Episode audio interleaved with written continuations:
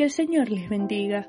Bienvenidos al podcast de devocionales cristianos. Estamos estudiando la serie Una carta de amor que edifica. Primera a los Corintios capítulo 10 versículos del 6 al 13 dicen, Mas estas cosas sucedieron como ejemplos para nosotros, para que no codiciemos cosas malas como ellos codiciaron, ni seáis idólatras como algunos de ellos, según está escrito, se sentó el pueblo a comer y a beber y se levantó a jugar. Ni forniquemos como algunos de ellos fornicaron y cayeron en un día veintitrés mil. Ni tentemos al Señor como también algunos de ellos le tentaron y perecieron por las serpientes. Ni murmuréis como algunos de ellos murmuraron y perecieron por el destructor y estas cosas les acontecieron como ejemplo y están escritas para amonestarnos a nosotros, a quienes han alcanzado los fines de los siglos. Así que el que piensa estar firme, mire que no caiga. No os ha sobrevenido ninguna tentación que no sea humana, pero fiel es Dios, que no os dejará ser tentados más de lo que podéis resistir, sino que dará también juntamente con la tentación la salida para que podáis soportar. El pueblo de Israel había experimentado la libertad de la esclavitud de Egipto, sin embargo eran demasiado confiados en sí mismos, al punto de no prestar la más mínima atención, el más mínimo cuidado a sus deseos, cediendo a la tentación.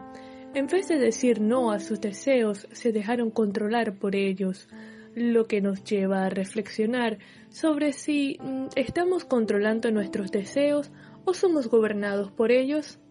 Pablo cita diversos episodios de la historia del pueblo de Israel como ejemplo para nuestra enseñanza.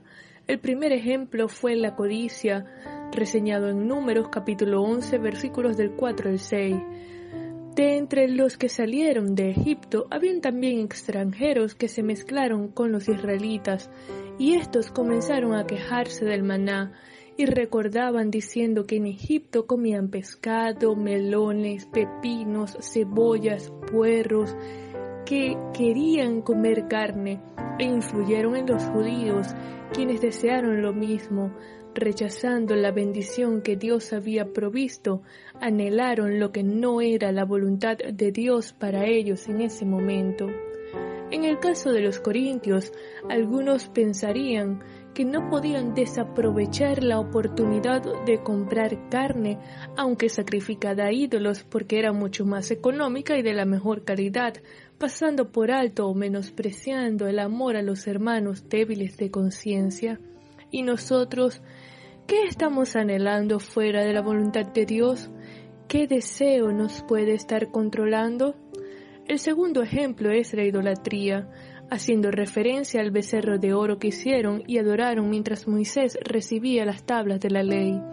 El pueblo de Israel en reiteradas ocasiones dejaron a Dios y se fueron tras ídolos, incumpliendo el primer mandamiento, y aún perdiendo el enfoque de su llamado a ser santos como Dios que los sacó de tierra de servidumbre es santo. Los corintios no solo se estaban acercando demasiado en su asociación con los ídolos, sino que también estaban idolatrando sus propios conocimientos y derechos. ¿Tenemos nosotros ídolos o nos preservamos realmente para adorar solo a Dios y servirle solo a Él? Recordemos que un ídolo es todo aquello que distrae nuestra atención del Creador, de adorarle solo a Él, de hacer todo para su gloria y su honra. El tercer ejemplo que Pablo presenta es la fornicación. En medio de la idolatría, Israel se rindió a la fornicación, rindieron culto al becerro de oro y se entregaron a la inmoralidad sexual. Los corintios estaban teniendo problemas de inmoralidad sexual y nosotros vivimos en medio de una sociedad hipersexualizada. ¿Cómo estamos mostrando la santidad en esta área? Cuando el mundo ofrece y se regocija en la entrega a la lascivia, las fornicaciones, las relaciones entre comillas libres, la pornografía, el adulterio, las relaciones homosexuales, vende como algo normal la masturbación y toda clase de inmoralidades, ¿cómo reflejamos nosotros la integridad y el apego a los principios bíblicos? ¿Estamos firmes en nuestras convicciones de santidad? El cuarto ejemplo es que tentaron al Señor, se desanimaron, hablaron contra Dios y contra Moisés en Números capítulo 21 versículos 4 al 9 y aún murmuraron contra Dios, que es el quinto ejemplo. Sus corazones estaban enfocados en sí mismos, más preocupados por satisfacer sus deseos y no por la gloria de Dios.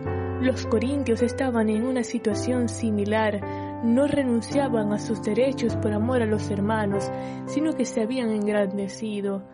¿Y nosotros cómo está nuestro corazón?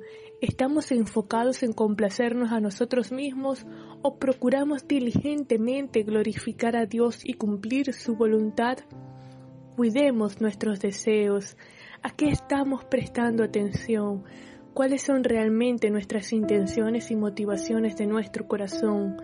En una era en la que se promueve la satisfacción de los deseos, la vanagloria y el empoderamiento, cuidemos de no pecar contra nuestro Dios.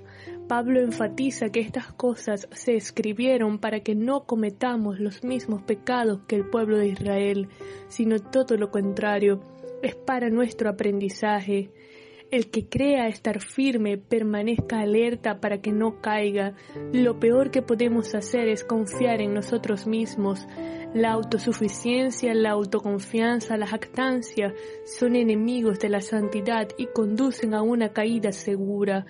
Prestemos atención a la guía del Espíritu, pues las zorras pequeñas son las que echan a perder la cosecha. Confiemos plenamente en Dios, que Él es fiel.